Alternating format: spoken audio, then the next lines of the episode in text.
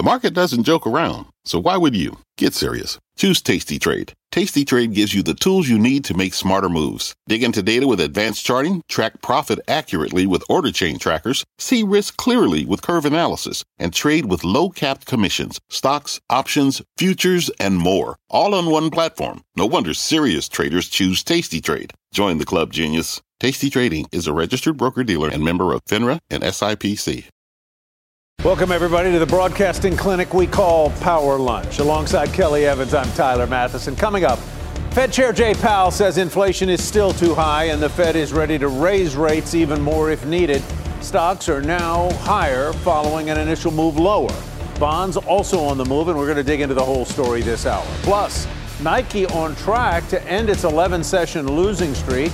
Uh, is the worst over? We'll ask an analyst who is still bullish. Meanwhile, Abercrombie and Fitch has soared this year, but we'll hear from an analyst who is skeptical. Kelly? They don't want to pile on these trends today, Tyler. Thanks. Let's get a check on the markets. And the Dow's up almost 200 points, leading the way with a half percent gain. Boeing is an outperformer. It's not even the strongest percent gainer, but a big point contributor there. The S&P up a third of a percent to 43.92, and the Nasdaq trying to hang on to this 50-point gain. All this against the backdrop of yields chopping around today in the wake of comments from Chair Powell that were initially perceived as a little hawkish, then maybe a little dovish, and now, well, call it hunch 4.237 Ty. All right, we start with the main event out in Jackson Hole earlier today. Fed Chair Powell's speech. He said uh, that he's ready to raise interest rates if necessary to tame inflation, but admits there's still a lot of uncertainty. As is often the case, we are navigating by the stars under cloudy skies. In such circumstances, risk management considerations are critical. At upcoming meetings, we will assess our progress based on the totality of the data and the evolving outlook and risks. Based on this assessment, we will proceed carefully as we decide whether to tighten further or instead to hold the policy rate constant and await further data. All right, here with some reaction is David Wessel, Senior Fellow in Economic Studies at the Brookings Institution, longtime follower of the Fed. Ron Insana, CNBC Senior Analyst, commentators, also Chief Market Strategist at Dynasty Financial Partners. And Sarat is our guest host for the hour. He's Managing Partner and Portfolio Manager at DCLA and a CNBC contributor. Got a lot of contributors here, folks. Let me begin with you, David. Uh, as you look at the text of what Chair Powell said, was there anything that stood out to you? Anything that was uh, sort of unexpected? I don't think there was much unexpected. I think he made clear that they're not going to cut rates anytime soon. The choice is between raising them a little more or holding them higher for longer. He uh, used the word carefully a couple times. I think that's code word for don't expect a rate hike in September. And I think he made clear that the labor market is really important here. He referred to the vacancy to unemployment ratio. He said that the unemployment rate has to go up a little bit. So I think what they're looking for is some softening in the labor market to give them confidence that they've already raised rates enough. Uh, he said in the quote you use, it's a risk management. What that means is that a year ago they said we have to raise rates to fight inflation. Now things are a much closer call, and we have to decide what's the bigger risk too much inflation or an unnecessary recession. Ron, do you see him as more bullish or less or more bearish than you expected here? And was there anything in his remarks that led you to believe that he's that they're close to done? Um, yeah, I mean, I think as David suggested, I mean, they're, they're going to be careful, and so that that that sounds closer to done.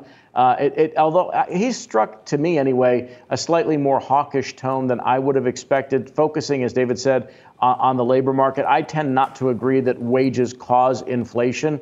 Uh, they might be a symptom of it if prices rise faster than wages. That's not happening right now. So this this kind of preoccupation with the strength in the labor market at a time when you know we are seeing some important increases in the bottom 10% uh, earning more than they might otherwise have, or some unions getting better deals after 40 years of, of capital outperforming labor.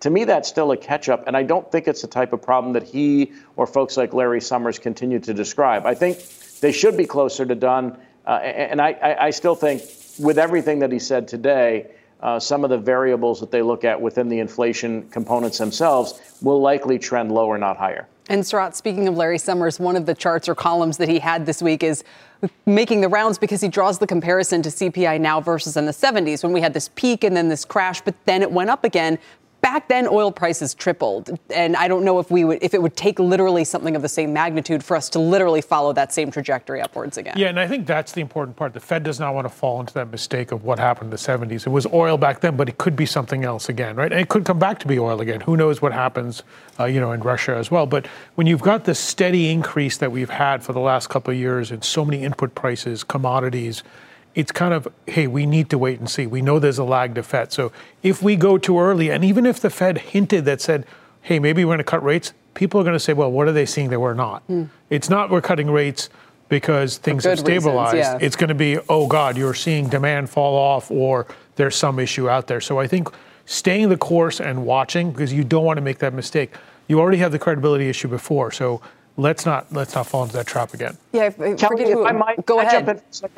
Yeah, so that chart that you uh, uh, referenced about Larry Summers in the, in the Washington Post op ed piece, Jim Bianco did an adjustment of it. And while he agrees that we could still see inflation reaccelerate, he adjusted for the way in which inflation was calculated in the 70s versus the way it's calculated today, took right. into account other variables. Jim Bianco shows an entirely different chart where the analogs don't match up nearly as precisely as Larry Summers would suggest. And so I'd throw that chart out. I think it's nonsense to make that comparison with the 70s because, as you say, not only did oil prices triple in 73, they doubled again in 79. And we had massive shocks and other issues that were vastly different than the experience we're having today.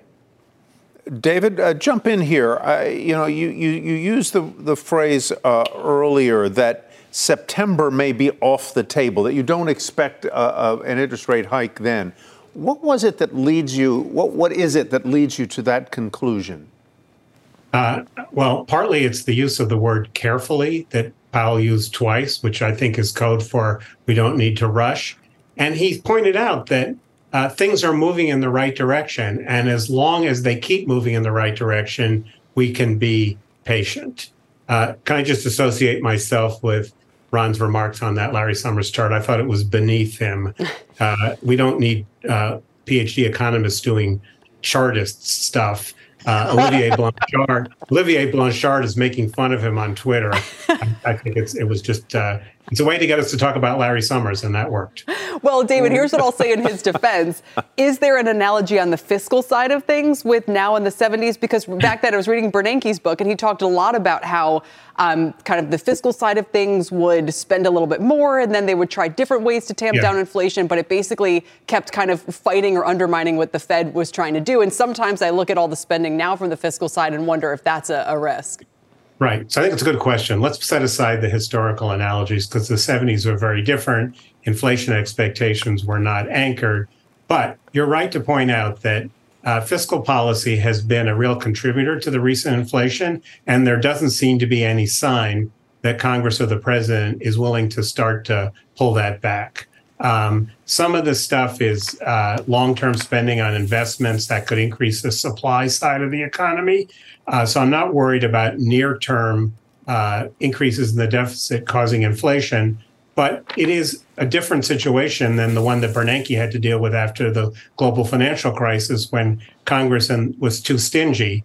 Now we have a Congress that seems to be only to, able to move things one way, which is spend more and not raise taxes. Right. Sarat, I don't know. The last time you were here was probably a couple of months ago. I don't remember specifically. Has your view of the overall economy changed since then?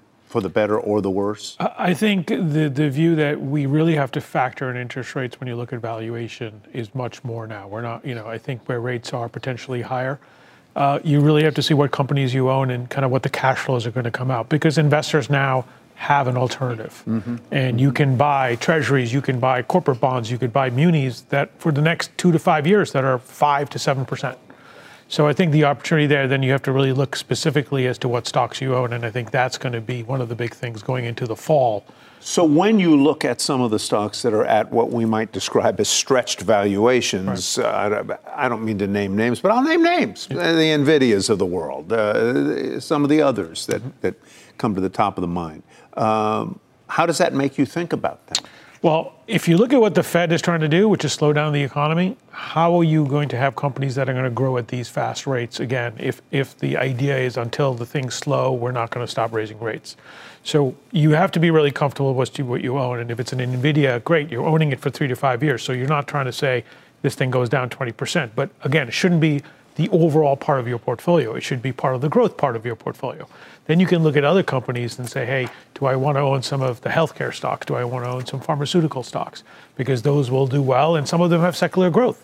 So maybe I want to be in the J and J or Bristol Myers in there, or you know, do I want to be in a secular growth stock like an Uber right, that's got positive cash flow? So interest rates really don't matter that much to them anymore.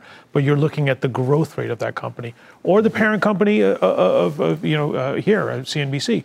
Comcast cash flows are increasing, but where is that going to go down the road when we're talking about streaming? What right. are some of the costs that we're going to do? So I think individually, cost of capital is going to be really important, and also understanding what you own because growth rates are slowing down, and you're seeing it from the leading economic indicators. You're seeing it from auto sales. You know, those things are slowing down, and, and select retail is also slowing down. Sarat, thank you very much. David Wessel, thanks to you as well. Ron Insana, have a great weekend. We appreciate it. Sarat will be sticking around for the hour, and we're glad to have him here.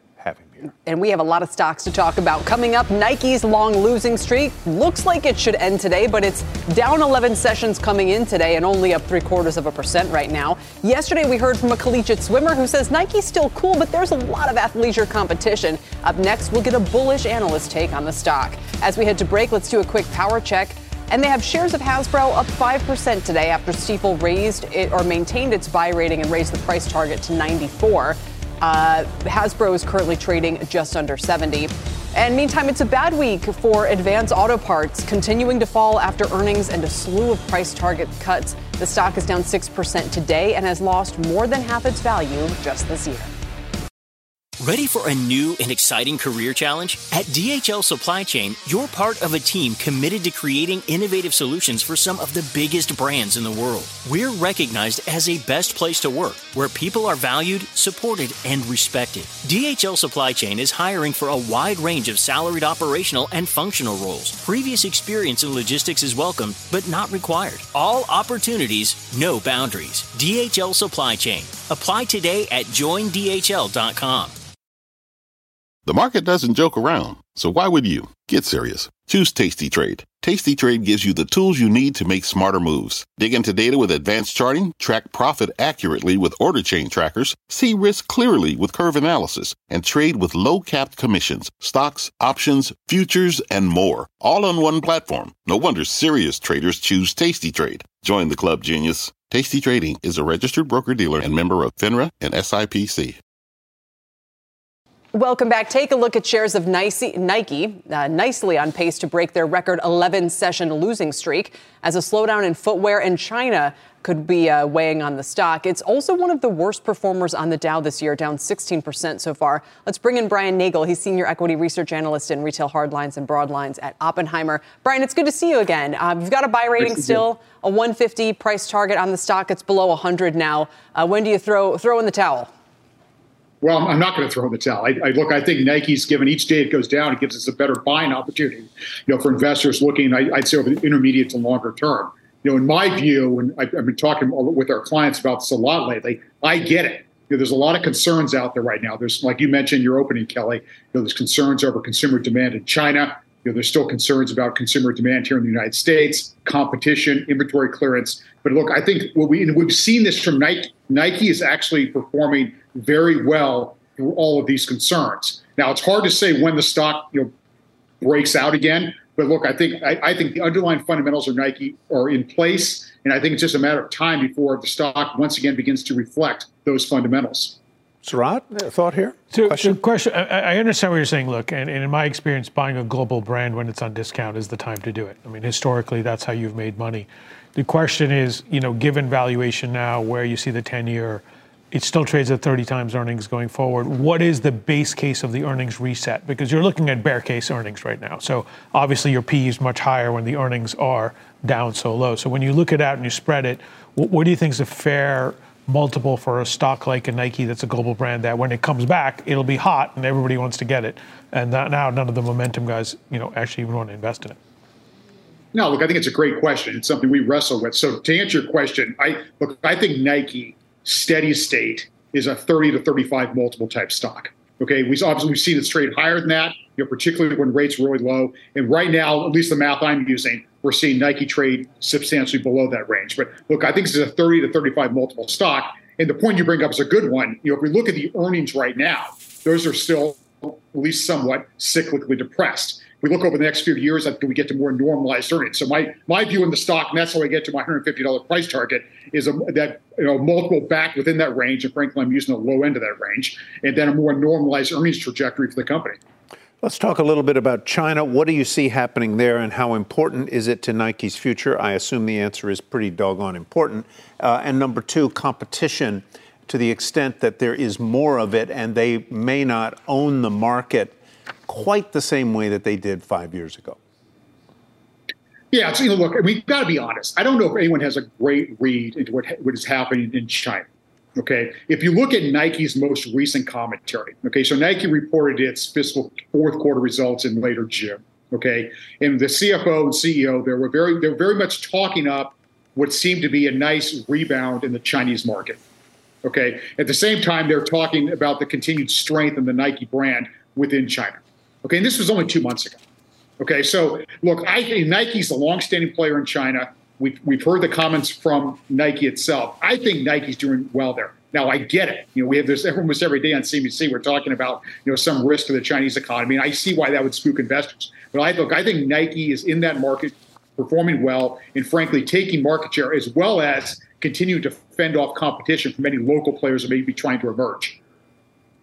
So, Brian, I, you know, if this is a, a, a great buying opportunity, and, and of course it, it, always would be, I just think of a couple things. Disney, for instance, during COVID, you might have thought, oh my goodness, I can pick up this company for $85 a share. You fast forward to today, it's back at 85. So, it, you know, you just wonder about maybe maybe demand for Nike's products is intact longer term, but you know, is it the same level uh, that we might have expected, you know, in the in the past? Just uh, is this really kind of the once in a lifetime opportunity that it seems?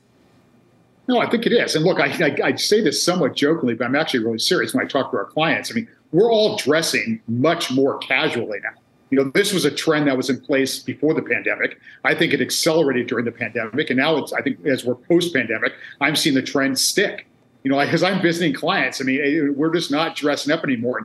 Look, that's a big benefit. You know, that trend is, is, is and we're seeing this in the United States. I'm starting to see when I travel overseas as well. I mean, this casualization trend is a big positive for Nikes, it's a positive for Lululemon, it's a positive for other players in the space. And I think that really speaks to this market share opportunity. So to answer your question, Kelly, look, I look, I think the, the underlying demand right now for Nike, the demand potential is actually better than it's been in the last few few or several years because I think we're buying more of this type of product for everyday wear. All right. All right, Brian, what are you talking about a little more casual? I'm like, you should see how good Tyler looks today. What are you talking about here? No Nike products. The tie with the funky shoes, the whole thing. I'm, I'm with you, man. Brian Present Nagel. company excluded. See ya. Looked like you got dressed out of the same closet this Yeah, morning. we really did. Thanks, Brian. Appreciate it. Quick programming note don't miss another CNBC Taking Stock special. Uh, Mike Santoli and Josh Brown will return to discuss all the issues facing the markets in a way that only they can. That is at 6 p.m. Eastern tonight, right after options action. Power Lunch will be right back. The market doesn't joke around, so why would you? Get serious. Choose Tasty Trade. Tasty Trade gives you the tools you need to make smarter moves. Dig into data with advanced charting, track profit accurately with order chain trackers, see risk clearly with curve analysis, and trade with low capped commissions, stocks, options, futures, and more. All on one platform. No wonder serious traders choose Tasty Trade. Join the club, genius. Tasty Trading is a registered broker dealer and member of FINRA and SIPC. Welcome back to Power Lunch. I'm Steve Kovach with your CNBC News Update. Lawmakers are looking to regulate foreign ownership of U.S. real estate due to fears that Chinese farmland near sensitive sites is creating a national security risk. Lawmakers are looking to tighten controls and increase enforcement with proposed reviews on purchases and potential bans on certain countries from buying land. Also, a New York judge ruled that musician R. Kelly and Universal Music Group must pay over $500,000 in music royalties to victims of his sex abuse. Kelly is currently serving 30 years in prison after being convicted of racketeering and sex trafficking in 2021. And finally, the director of the British Museum is stepping down after items were stolen from the museum's collection. A member of the museum staff was dismissed, dismissed last week after items including gold jewelry and gems from as early as the 15th century had been found missing, stolen, or damaged. Tyler, I'll send things over to you. All right, Steve, thank you very much. Breaking news uh, to uh, those session highs right now. Uh, we've got breaking news on that Instacart IPO, and Deirdre Bosa has the details from San Francisco. Go hi, Dee. Tyler, this is the S1 we have been waiting for. It flipping just moments ago. We're digging through all the financials, but this is Instacart just revealing its S1 as it plans its public offering. The company will trade on the NASDAQ under the ticker code CART CART. Pepsi also, this is new, as a cornerstone investor, it will purchase $175 million of preferred stock in a private placement, kind of underpinning this IPO. Instacart, remember, is a grocery delivery app. It launched over a decade ago, so this is a long time coming. Played a long time. Will they or won't they? But here it is. The filing says that it has 85% of the U.S. grocery market, 7.7 million monthly active users. In terms of financials, revenue of 2 $1.55 billion in 2022. And it also turned profitable last year, earning net income of 428 million. So this really differentiates it from Uber and DoorDash, who went public with losses. Ad revenue, this is one we were looking at very closely because this is kind of what separates it. It's been in this business for a long time. Ad revenue in 2022 of $740 million. That represents year over year growth of 29%. Tyler and Kelly, we're going to continue to dig through this, the risk factors, the stakeholders, and we'll bring it to you as we get it. You know, to me, it's the all important question what, what the ticker is going to be. Yeah. I love it, dear Cart. I love it. Cart. Uh, they were thinking there on so that. So elegant. I was trying to guess it. It didn't occur to me. Card. I thought maybe what was the one the other day? ARM, ARM. That the ticker symbol was ARM. now that's really genius, boy. I tell you. Deirdre Bosa. Use your creativity here. The great, the, the queen of the tickers. Deirdre Bosa, thank you. Still to come on Power Lunch, content is still king. Loop Capital upgrading shares of Netflix to buy, raising their price target to 500. That's $85 of upside, and saying its large pipeline of unreleased content will help it weather the Hollywood strike much better than competitors. Just look at what they've done with suits, everybody. We'll speak to the analyst behind that call next. Welcome back. As Disney looks for partners for its ESPN, Amazon has emerged as a potential player in the future of the sports giant, and the shares are languishing, we should mention, at Disney, that is. Julia Boorstin joins us now with the latest details. What do you know, Julia? Welcome. Well, Kelly, Amazon has had early talks with Disney about working on the streaming version of ESPN that that company has said in the works and potentially taking minority stake in the platform. This is according to a report in The Information. Now, both Amazon and Disney have told us no comment on this report. But the idea here is that Amazon, which has the rights to NFL's Thursday night football package, could help ESPN grow its subscriber base for the direct to consumer version of ESPN that it has said it will inevitably and eventually eventually launch. The information reporting that the streaming service could cost as much as between 20 and $35 a month. This comes after Disney CEO Bob Iger told CNBC back in July that the company was looking for a strategic partner for ESPN. And we have reported that ESPN has talked to the leagues, the NBA, the NFL, the MLB, and NHL about potentially being those partners. Now, ESPN chief Jimmy Pitaro told me last month that they are interested in partners that can, quote, make the flagship product more compelling in terms of distribution, technology, marketing, and content.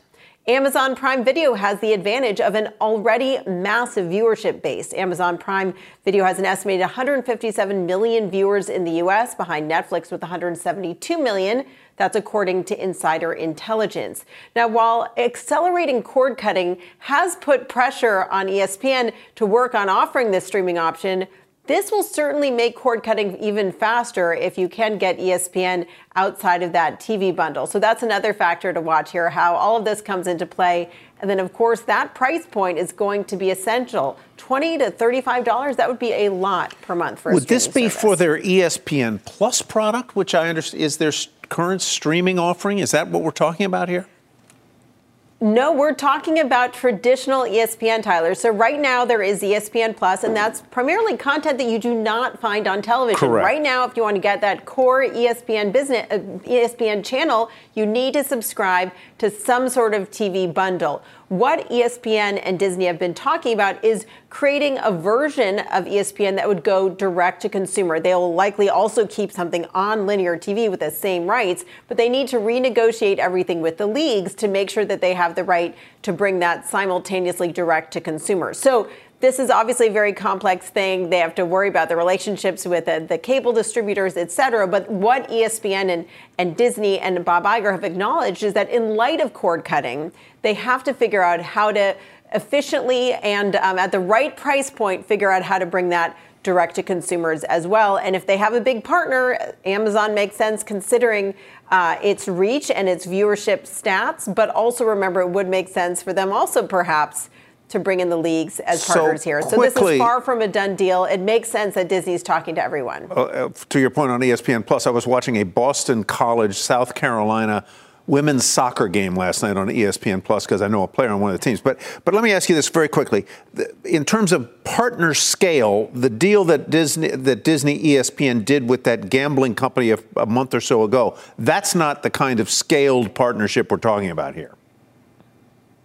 That's a, that's a different here deal, uh, situation here. What they're trying to figure out is what does it look like when you take this TV channel that's been so essential to the TV bundle and you offer it outside the TV bundle. How much do you have to charge? Who do you want to to make sure you have on your side, maybe Mhm. as an investor, to make sure that it can reach massive scale to compensate Yeah. for the fact that you're probably going to be losing even more revenue from that linear TV business. Julia, thank you. Sarat, any thoughts on Disney ESPN here? So I think this is really smart. If you think about what they're trying to do, and we don't know the details except, but, but you're trying to carve out the ESPN asset, which mm-hmm. we know is not getting any valuation really because it's a depleting asset, but it is ca- cash flow heavy. Depleting because of cost cutting, card, card, cord, cord cutting. cutting because you're, you're losing subscribers, but you're losing the subscribers who aren't really watching.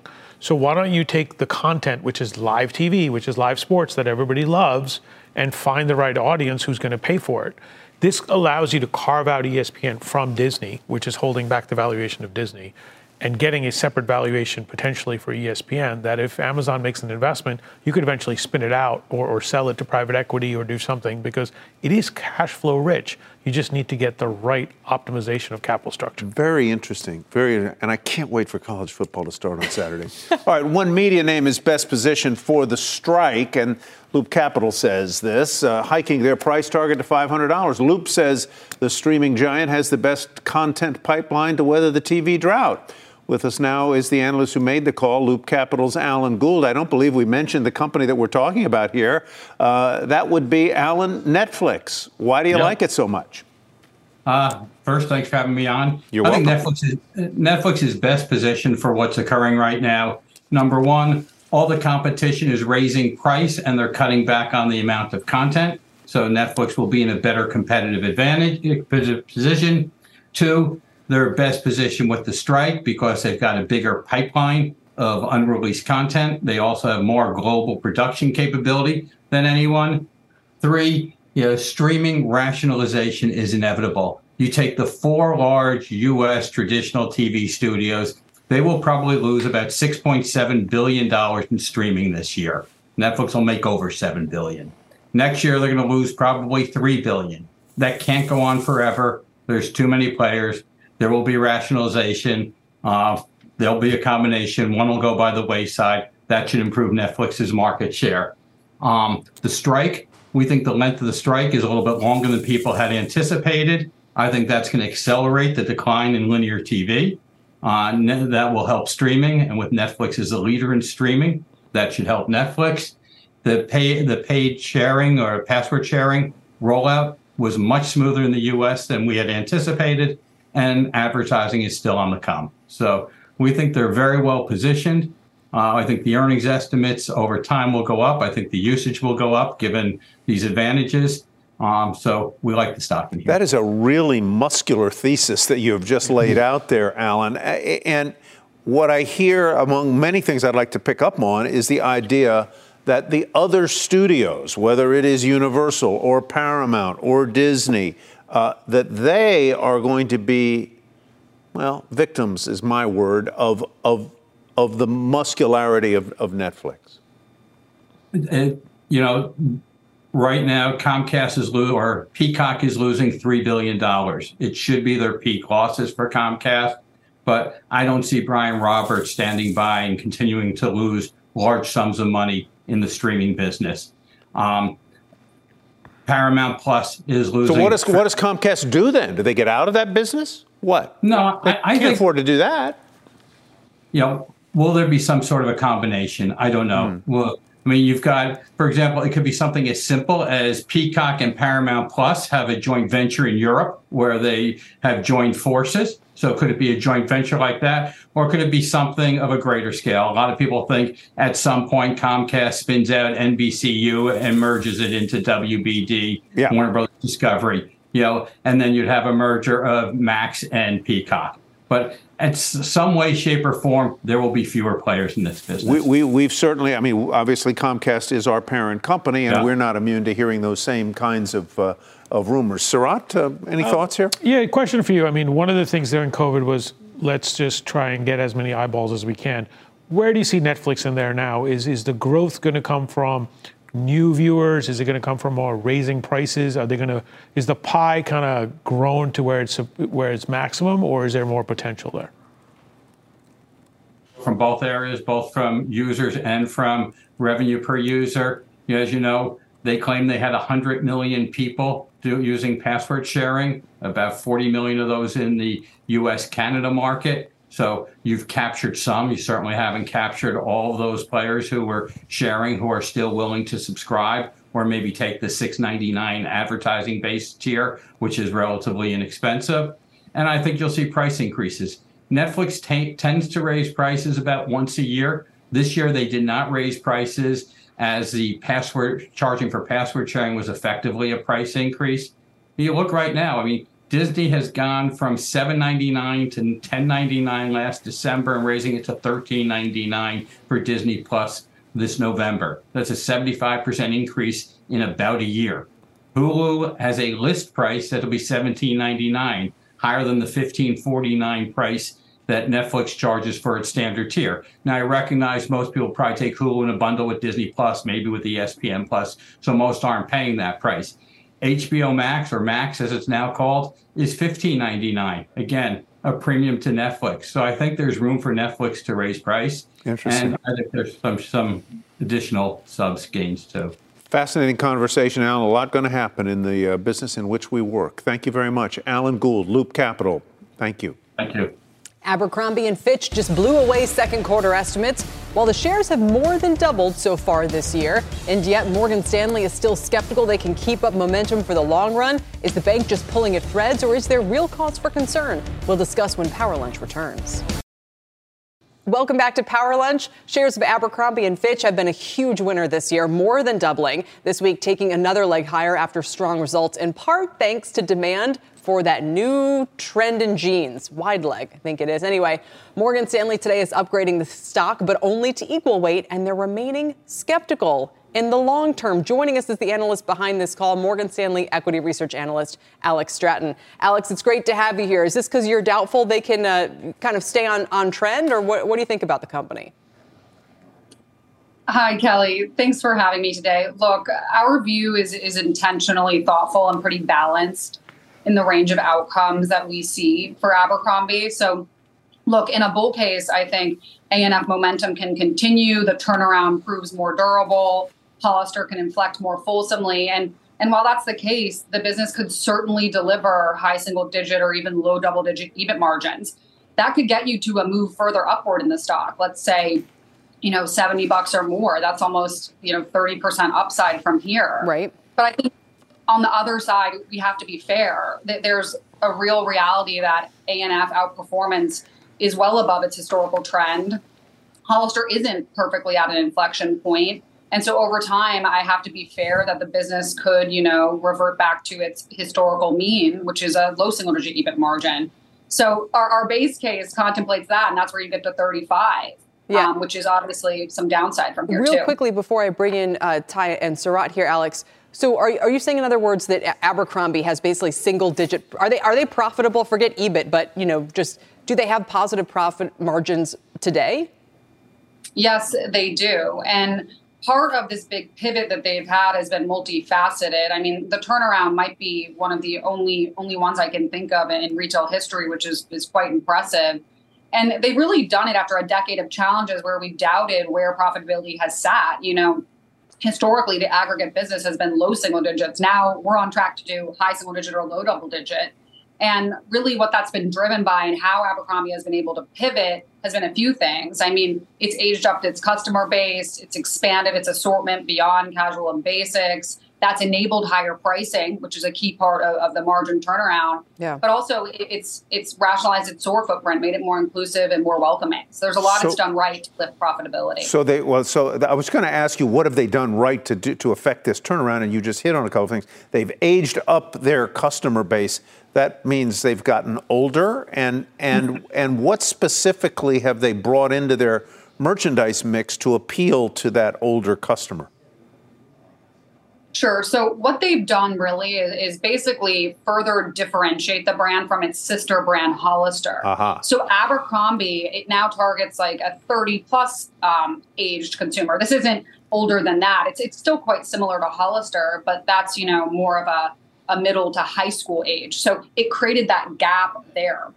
And part of what it's done to the assortment is it's moved from like a jeans and tees business to something that's more similar to where you can find dresses, alternate types of pants. So that's really how the assortment has changed over time. And as they've done it, they've been able to take price. I want to emphasize this is so impressive in the apparel market. It's a deflationary category. What that means is that price effectively declines year after year after year. So their ability to affect this has been honestly nothing short of amazing and but it's also part of why we had been so skeptical is that there are few businesses almost none that are able to do this within specialty apparel So, so when you look at them and you're going to the fall season and Christmas, do you see a sustainable model? Because that's one of the most difficult things about retail investing. Is great, you had a good quarter. What's next? And, and you need new products, and you need to go into the fall winter season to, to get your earnings up again. So, so where do you see that? Yeah, it's a great point you make. I mean, covering these fashion driven specialty retail stocks, they're subject to very high cyclicality and thus really high margin and wide margin swings in EPS outcomes. It can be a, very wild ride as you're covering them, and it's very hard to, to call that turn. And I think that's why kind of the thought around the couple of scenarios I outlined previously uh, is where we're landing. It's more nuanced. Is that we see a range of outcomes where Abercrombie could continue to outperform, but we have to also have to acknowledge that it's not guaranteed. I will say though that these fashion trends tend to run, at least from our analysis, in three to four quarter cycles. So it feels like even should Abercrombie slow, we have Hollister just hitting an inflection that it could offset that. So it's nice that they have these two sister brands within the portfolio so that if one Yeah, is, is struggling, right. the other can offset it. Very interesting, and I'm going to ponder all weekend the phrase that you uttered: alternate pants. I, I really like that. Alex, thank, thank you. Alternate forms. alternate pants forms. That's cool. All right, thank you, my friend. Coming up, payment power. Buy now, pay later. Giant Affirm surging on blowout fourth quarter earnings. Is it too late to buy the shares? After today's 30% gain, we will ask our trader in residence in three stock lunch. Welcome back to Power Lunch. I'm Steve Kovach with a market flash for you. Take a look at Hostess Brands. Shares up about 25% here on a Reuters report that it's fielding takeover interest from the likes of Mondelez, Pepsi, and Hershey. So we see uh, we've reached out to the company for uh, comment here, but this would be uh, it's on pace now for its best day ever. So we're taking a look at this up 23% here. Tyler, I'll send things over to you. All right, Steve, thank you very much. Time for today's three stock lunch, uh, taking a look at some big movers of the day, served up with a Twinkie. First up, Ulta Beauty lower despite topping second quarter estimates. Here with our trades, Nancy Tengler, CEO, CIO, Laffer Tengler Investments. Nancy, what do you think of Ulta? So, Tyler, I think this is an opportunity to step in and, and add to holdings or initiate holdings if you don't own them. I mean, the, the company delivered um, a good earnings report, raised guidance. The street's worried about gross margins that were impacted by supply chain um, increases in pri- price increases, and of course, shrinkage in um, the stores. And they've taken steps to solve the shrinkage problem. So they, they're locking up uh, fragrances. That has made sure that customers have the inventory when they come in to buy those products. And I think that this is a company that um, historically has been able to solve their problems over the, the long term and in the short term. They've got 42 million uh, impl- uh, loyalty users, and they have multi channel distribution, which they have found. Uh, really results in higher uh, spending from customers. So we've been waiting for a chance to get in. We're going to be initiating position in Ulta. I think this is one you want to buy in here. I learned today that Ulta has more membership uh, numbers than Starbucks. So, wow, good for them. Yeah. All right, Nancy, uh, this is, a, we were just talking about this one, much more controversial. Affirm uh, skyrocketing 30% after a beat in their fourth quarter earnings last night. What would you do with the stock? I would, if I owned it, I would take this opportunity to exit. I mean, let's not forget the stock's down from 160 in 2021 during the pandemic mania. Um, there's, they're doing a couple of things right, but this, is also a commodity business, and so I'd rather be exposed to the the, the payment systems that are exposed to the high end consumer. Uncertain economic environment uh, I, I don't think I'd want to own this. No earnings and in a higher high interest rate environment, this is not where you want to be focused. And finally, shares of the Gap up over 7% today, but the company reported results for the latest quarter, mixed ones. What's your take on Gap? I think we were talking about a very new, dynamic seeming uh, CEO coming in there. Yeah, he's been there for three days, Tyler. So. I, I, do think at Laffer Tengler, we're very focused on management. This is your guy uh, from a brand standpoint. He revived the Barbie franchise. We know what happened there. Uh, he has experience with Hot Wheels and Fisher Price. I think you let him do his work. Margins are already improving, so a lot of the cost cutting and sort of recalibrating has taken place. I think this is a company that you wait for evidence for top line growth and then you step in and buy it. Nancy, as always, great to see you. Have a great weekend. Nancy Tengler. You too. Deirdre Bosa has been digging through the Instacart or CART IPO filing. She'll tell us what she's learning next on Power Lunch. Let's get back to the breaking news we reported earlier today. That is Instacart filing for its IPO will trade under the ticker symbol CART. Deirdre Bosa has been digging into the filing since this news first broke about uh, 35 minutes ago. Hi, Dee. Tyler, it's nearly 300 pages, so we will continue to dig through it. But here's what we learned so far. At first glance, what separates Instacart from other gig companies that have gone public over the last few years is its profitability. In 2022, it earned net income of $428 million, and each of the two years before then, losses were less than $100 million. That's different than what we saw from Uber, Lyft, and DoorDash. When they went public a few years ago, they were losing hundreds of millions, even billions of dollars a year in the case of Uber. So some questions still over how much of Instacart's profit is due to tax write offs as it marked down its valuation, but we will continue to dig into that. The financial profile, though, is helped by, as we expected, its advertising business that does have better margins. Revenue growth, another key metric, and that is decelerating. It's still above 30%, but in the risk factors section, the company warns that post pandemic trends and macroeconomic factors have, quote, resulted in customers purchasing fewer items per order and reduced demand for premium or discretionary grocery purchases. Another thing that I was looking for was dual class shares. They allow founders to keep control of their companies even after an IPO. Um, and that has been a trademark of tech IPOs over the last decade. Not here, though. There are no dual class shares or outsized voting rights by insiders. Another thing that jumped out is PepsiCo on the cover of the prospectus. It will be an investor as soon as Instacart goes public. And this really speaks to Instacart's proposition as an ad company in addition to what we mostly know it best for, which is grocery delivery. PepsiCo has long been a partner with Instacart in terms of shoppable ads. So them putting money, significant amount of money, almost $200 million into the IPO could help with investor interest as the company now embarks on its roadshow, guys, that typically takes about two weeks. So we could see this thing hit the markets in, let's call it maybe the second week of September? Sarat uh, did or just gave us, uh, in two minutes, more content that I can digest in a okay. month. So, a couple of key points here.